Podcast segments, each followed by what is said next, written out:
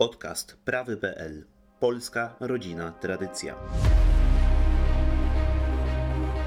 Podsumowanie tygodnia.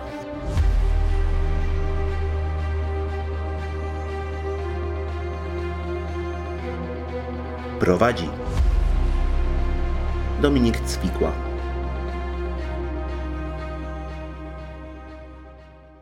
Dzień dobry, szczęść Boże, Dominik Cwikła, podsumowanie tygodnia prawy.pl. Witam Państwa serdecznie.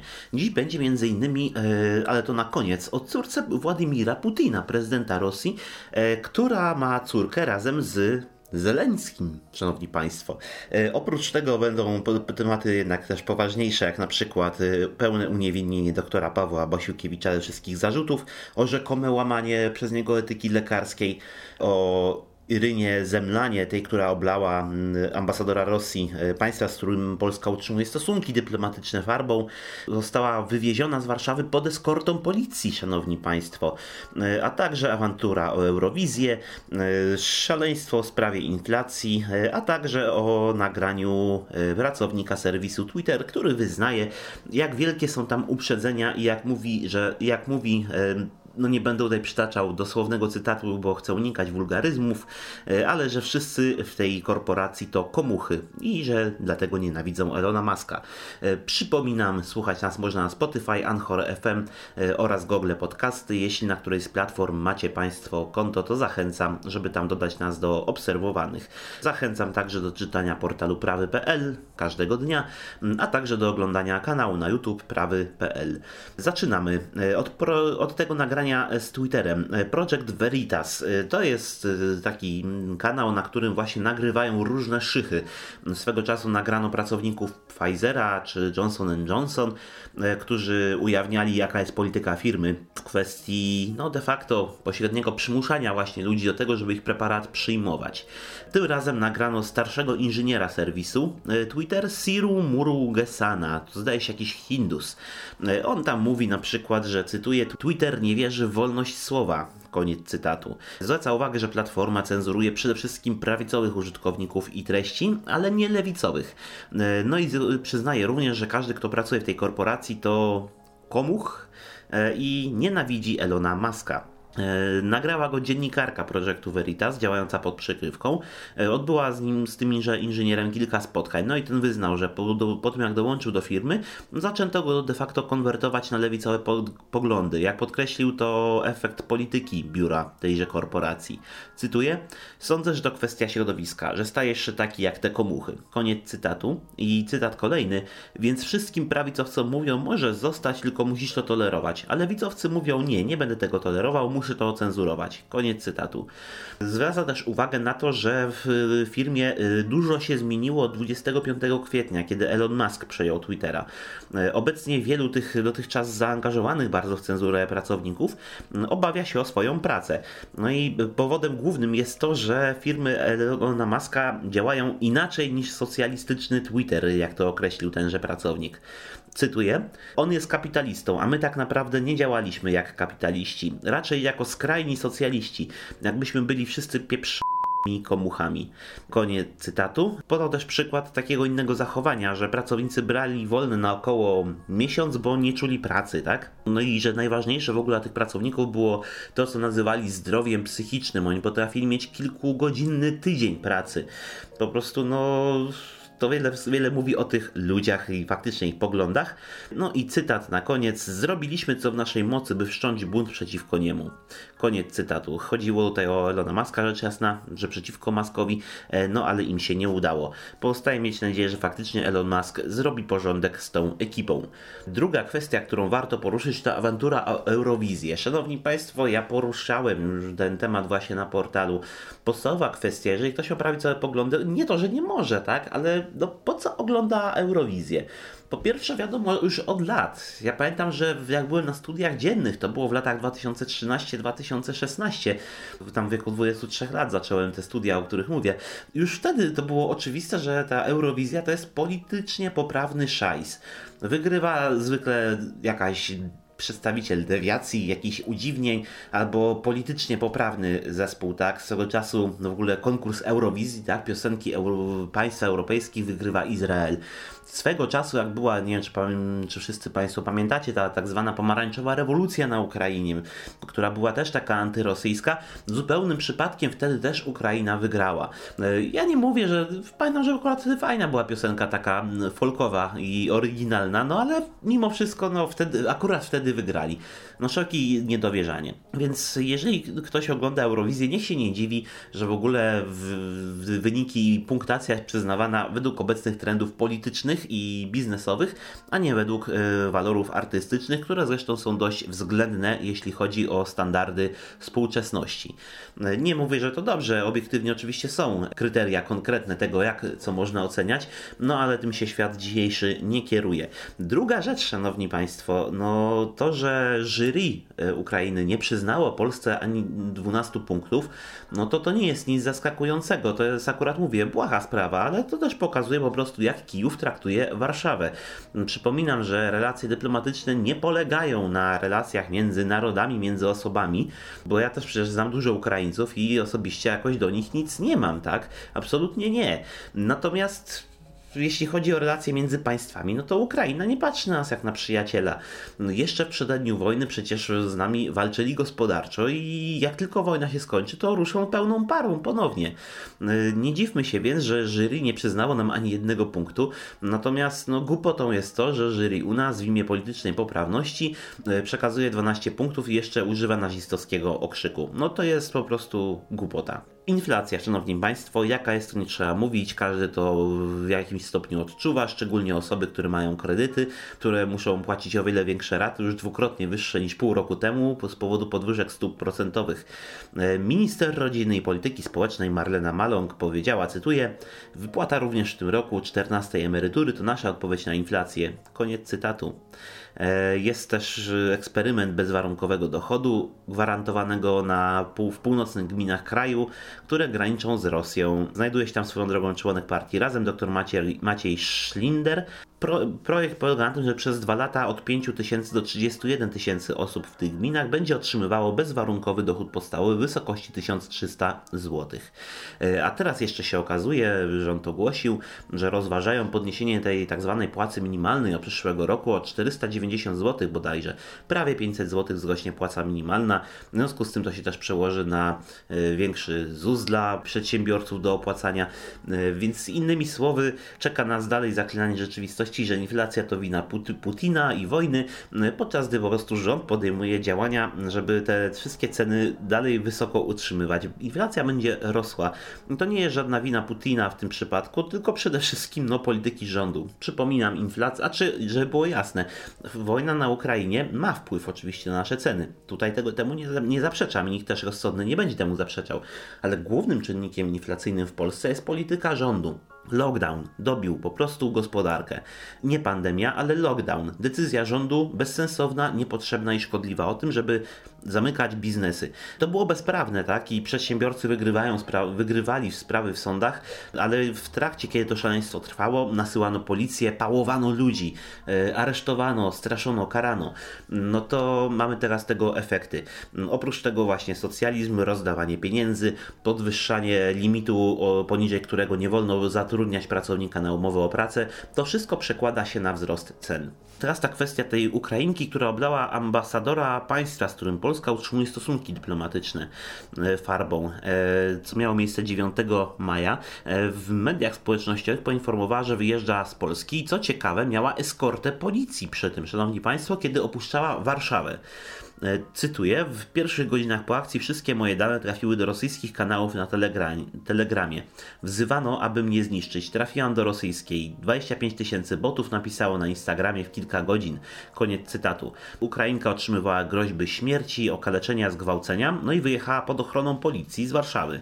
Cytuję, na prośbę odpowiedzialnych za moje bezpieczeństwo nie mogę powiedzieć więcej na ten temat. Nigdy nie myślałam, że będę musiała uciekać dwa razy. Koniec cytatu.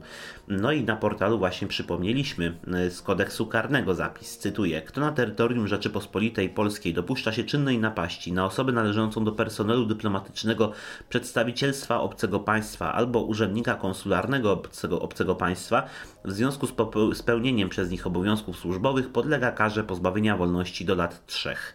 Koniec cytatu z kodeksu karnego. Niestety w tym przypadku obcokrajowiec jest ponad prawem. Zamiast go, zamiast ją aresztować albo przynajmniej postawić stan oskarżenia, to policja eskortuje ją poza Warszawę i ucieka z kraju. No to nie jest, szanowni państwo, normalne. Niezależnie od tego, co kto o jakim państwie sądzi, nie atakuje się ambasadora państwa, z którym państwo nasze ma stosunki dyplomatyczne. A mamy stosunki dyplomatyczne z Rosją, mają ambasadę i nie jest w interesie państwa, żeby atakować tego ambasadora. Zresztą potem miał, zgodnie z zapowiedziami wszystkich zdroworozsądkowych y, obserwatorów, miał miejsce zaraz potem atak na polską ambasadę w Rosji. Więc no przykro mi, ale ten, kto to popiera, to naprawdę musi być pijany albo niespełna rozumu. Teraz dobra wiadomość. Dr Paweł Basiukiewicz, y, którego oskarżono o rzekome postępowanie niezgodnie z etyką lekarską, został uniewinniony ze wszystkich zarzutów przez sąd lekarski. Te zarzuty dotyczyły podważania tej forsowanej z tego czasu przez rząd i wielkie media narracji o wielkiej histerii, o metodach walki z koronawirusem i szprycy.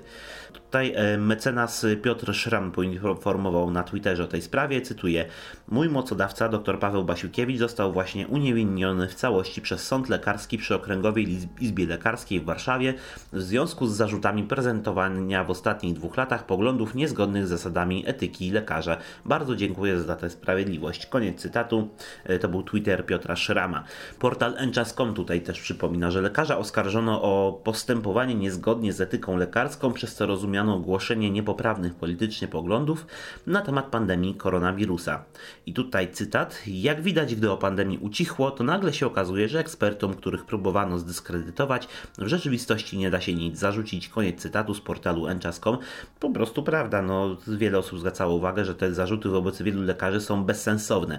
Dodać należy, że przecież wielu z nich, y, wielu lekarzom i ekspertom, specjalistom wieloletnim stawiano różne zarzuty właśnie za to, że podważano sensowność działań rządu. Doktor Basiukiewicz na przykład, on po prostu krytykował metody rzekomej walki z tak zwaną pandemią. Uważał, że te metody są zupełnie przesadzone i że przyniosą one więcej strat niż korzyści. Oprócz tego wskazywał także na kłamstwa, tak, yy, rządowej propagandy, chociażby o tym rzekomym ryzyku przeciążenia szpitali z powodu tej niby pandemii. Wskazał po prostu tak oficjalne dane ministerstwa, że obłożenie szpitali w ostatnim roku było mniejsze niż w poprzednim jeszcze roku roku. Więc y, o ile oczywiście w Polsce zdarzały się już od wielu lat y, regionalnie, lokalnie, że szpitale były prze, że, że, były przepeł, że szpitale były przepełnione, o tyle twierdzenie, że z powodu pandemii będą jeszcze bardziej, no to biorąc pod uwagę politykę lockdownową i nieprzyjmowanie właśnie ludzi do szpitali, no po prostu to obłożenie stało się mniejsze. Nie znaczy to, że ludzie nie chorowali, po prostu ich ignorowano i nie udzielano pomocy. Pomocy, za którą pod przymusem opłacamy tę usługę medyczną, no to właśnie widzimy jakiej jest jakości. E, teraz taka rzecz, szanowni państwo, jako bardziej ciekawostka myślę, ale mm, no, brzmi to bardzo ciekawie. Otóż córka prezydenta Rosji, Władimira Putina, ma dziecko, córkę z Zeleńskim, ale nie z prezydentem Ukrainy, tylko z rosyjskim baletmistrzem Igorem Zeleńskim. 35-letnia Kateryna Tichonowa e, jest to druga córka Putina i jego byłej żony Ludmiły. E, wychowywała się w Dreźnie, a gdy Putin pracował jako agent KGB, wróciła z nim do Rosji w 1991 roku. No ale Putin ją odesłał do Niemiec, bo bał się o jej bezpieczeństwo. Ostatecznie jednak zamieszkała w Moskwie i wyszła za mąż za Kiryła Szamalowa. To był najmłodszy rosyjski miliarder, no ale ich małżeństwo się rozpadło, jak łatwo się domyśleć. Dziennikarze z niezależnego rosyjskiego portalu iStories i niemieckiego Der Spiegel y, odkryli tożsamość obecnego kochanka. Nie ma tutaj małżeństwa, tylko jest jakiś związek nieformalny. Y, no i się okazuje właśnie, że jest dość znanym rosyjskim baletmistrzem Igorem Zeleńskim. Y, zaczęła się nim spotykać w 2017 roku, krótko po rozwodzie. Był wówczas gwiazdą Teatru Marińskiego w Sankt Petersburgu oraz nowojorskiego baletu miejskiego. Występował także w miejscu miejscach, na przykład w Zjednoczonym Królestwie czy w Niemczech. No i dziennikarze też zaznaczają, że to nazwisko właśnie, które tak się to budzi te skojarzenia, no to naj, najpewniej jest to przypadek i że nic nie wskazuje na to, żeby ten Igor Zeleński był spokrewniony z prezydentem Ukrainy. Po prostu nazwisko najwyraźniej popularne, albo no zbie- przy zbieg okoliczności. Na koniec chciałbym jeszcze powrócić, Szanowni Państwo, do kwestii bezwarunkowego dochodu gwarantowanego. Szanowni Państwo, tak żeby czymś poważnym zakończyć. Otóż, Szanowni Państwo, ja wiem, że są różne opinie na ten temat. Niektórzy wzywają, żeby w ogóle to było więcej niż 1300 zł, żeby to była minimalna albo nawet średnia pensja, ten gwarantowany dochód. Szanowni Państwo, jest wiele powodów, dla których nie należy tak tego robić. Po pierwsze, takie coś promuje po prostu nieróbstwo i socjalizm. Czy się stoi, czy się leży, 1300 się należy. Wiemy doskonale z PRL-u, że to nie zdaje egzaminu. Po drugie, w przypadku jako, że ten eksperyment z bezwarunkowym dochodem gwarantowanym e, jest przeprowadzany w kilku konkretnych gminach, no to szanowni Państwo, łatwo można przewidywać, że nastąpi duża liczba e, formalnych zmian meldunku, tak? Tak, żeby po prostu mieć szansę na to, żeby załapać się na ten eksperyment, czyli dostawać 1300 zł. E, tutaj należy zaznaczyć, że to jest bezwarunkowy dochód podstawowy, czyli niezależnie od tego, czy ktoś pracuje, niezależnie od tego, kto ile zarabia, e, jaki jest tego status majątkowy. To polega właśnie na tym, że osoba, która podchodzi pod ten program, w tym przypadku ten eksperyment, otrzymuje 1300 złotych. Tak, więc to nie, nie chodzi o to, żeby y, najbiedniejszym pomóc czy coś takiego. Nie, tu chodzi o to, żeby po prostu dawać ludziom pieniądze, które są zabierane im przedtem w podatkach. To w wielu podatkach, to to jest absurd niesamowity. No i y, efekt tego to jest trzeci punkt, który tutaj chcę wymienić ceny w regionie, gdzie to wprowadzono, najpewniej bardzo podskoczą. Mm, efekt będzie taki, że ten bezwarunkowy dochód yy, podstawowy bardzo niewiele pomoże tym, którzy go otrzymają, jeżeli byli w tej niższej warstwie osób o statusie materialnym, ale jednocześnie ten dochód bardzo poważnie zaszkodzi wszystkim, którzy nie są objęci programem to jest właśnie inflacja. W obiegu pojawi się więcej pieniędzy, więc ceny wzrosną, tak? Mm, bezwarunkowy dochód podstawowy naprawdę nie sprawi tego, że ktoś nie będzie ubogi. Założenie właśnie jest takie, tak jak powiedziałem, że ten bezwarunkowy dochód nie zależy od tego, czy ktoś jest bogaty, czy nie, czy pracuje, czy nie. To jest po prostu kwota, którą będzie się otrzymywało od państwa, czy od jakiegoś tam podmiotu w tym przypadku. Efekt będzie taki, że producenci i sprzedawcy no, będą mogli zgarnąć więcej pieniędzy, więc podniosą ceny.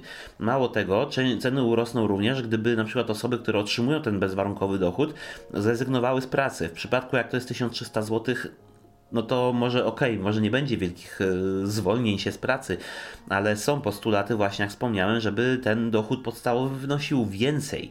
Jeżeli by było tak, że ludzie z tego powodu będą rezygnowali z pracy, no to wartość pracy podskoczy i to na, nagle, tak? To będzie rewolucja. Rewolucja zawsze gospodarcza, czy jakakolwiek jest zła.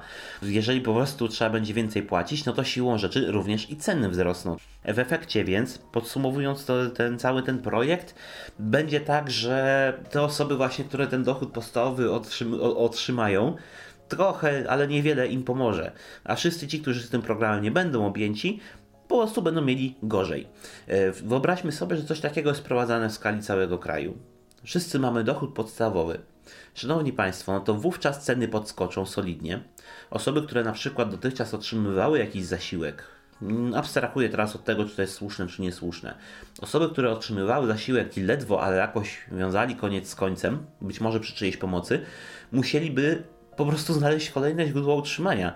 No bo okej, okay, otrzymywaliby 1300 zł, ale ceny tak by wszystkie podskoczyły, że tak naprawdę ten dochód podstawowy byłby i tak zgarniany z powrotem przez, przez różne inne instytucje.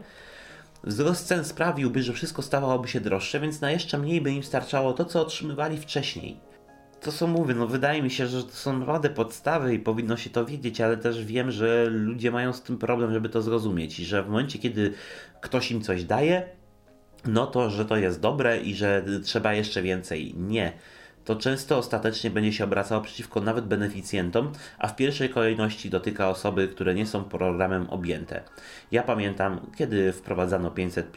No i rzeczywiście ceny zaczynały rosnąć, szanowni państwo. Ja nie jestem beneficjentem tego programu na chwilę obecną. I ja przez to obrywałem. E, osoby, które były beneficjentami, cieszyły się. Ale teraz wiele osób z tych, które właśnie się cieszyły, które właśnie, że otrzymują więcej, że żyje się im lepiej, już jakiś czas temu stwierdziły, że już tak lepiej się im nie żyje, a na chwilę obecną po prostu żyje się im trudniej. To są konsekwencje rozdawnictwa i socjalizmu. Nieważne, czy nazwiemy socjalizm programem prorodzinnym, będzie to socjalizm, który prowadzi właśnie do inflacji. I z tą myślą Państwa zostawiam poważniejszą na koniec. Dziękuję za uwagę. Przypominam, słuchać można podcastu na Spotify, Anchor FM oraz Google Podcasty, więc jeśli Państwo posiadacie konto na którejś, na którejś z tych platform, to zachęcam do dodania nas do obserwowanych. Na Spotify można nam także wystawić ocenę. Zachęcam do piątki, ale oczywiście to Państwa wybór. Zachęcam także do czytania portalu prawy.pl oraz oglądania kanału na YouTube prawy.pl, gdzie ksiądz redaktor naczelny Ryszard Halwa prowadzi, cieka przeprowadza ciekawe rozmowy z ciekawymi ludźmi. A gdyby ktoś z Państwa chciał e, wesprzeć naszą działalność, to w opisie e, tego podcastu znajduje się, znajdują się dane do przelewu. E, a ja się z Państwem żegnam i dziękuję za uwagę. Dominik Cwikła, do usłyszenia za tydzień. Zostańcie z Bogiem.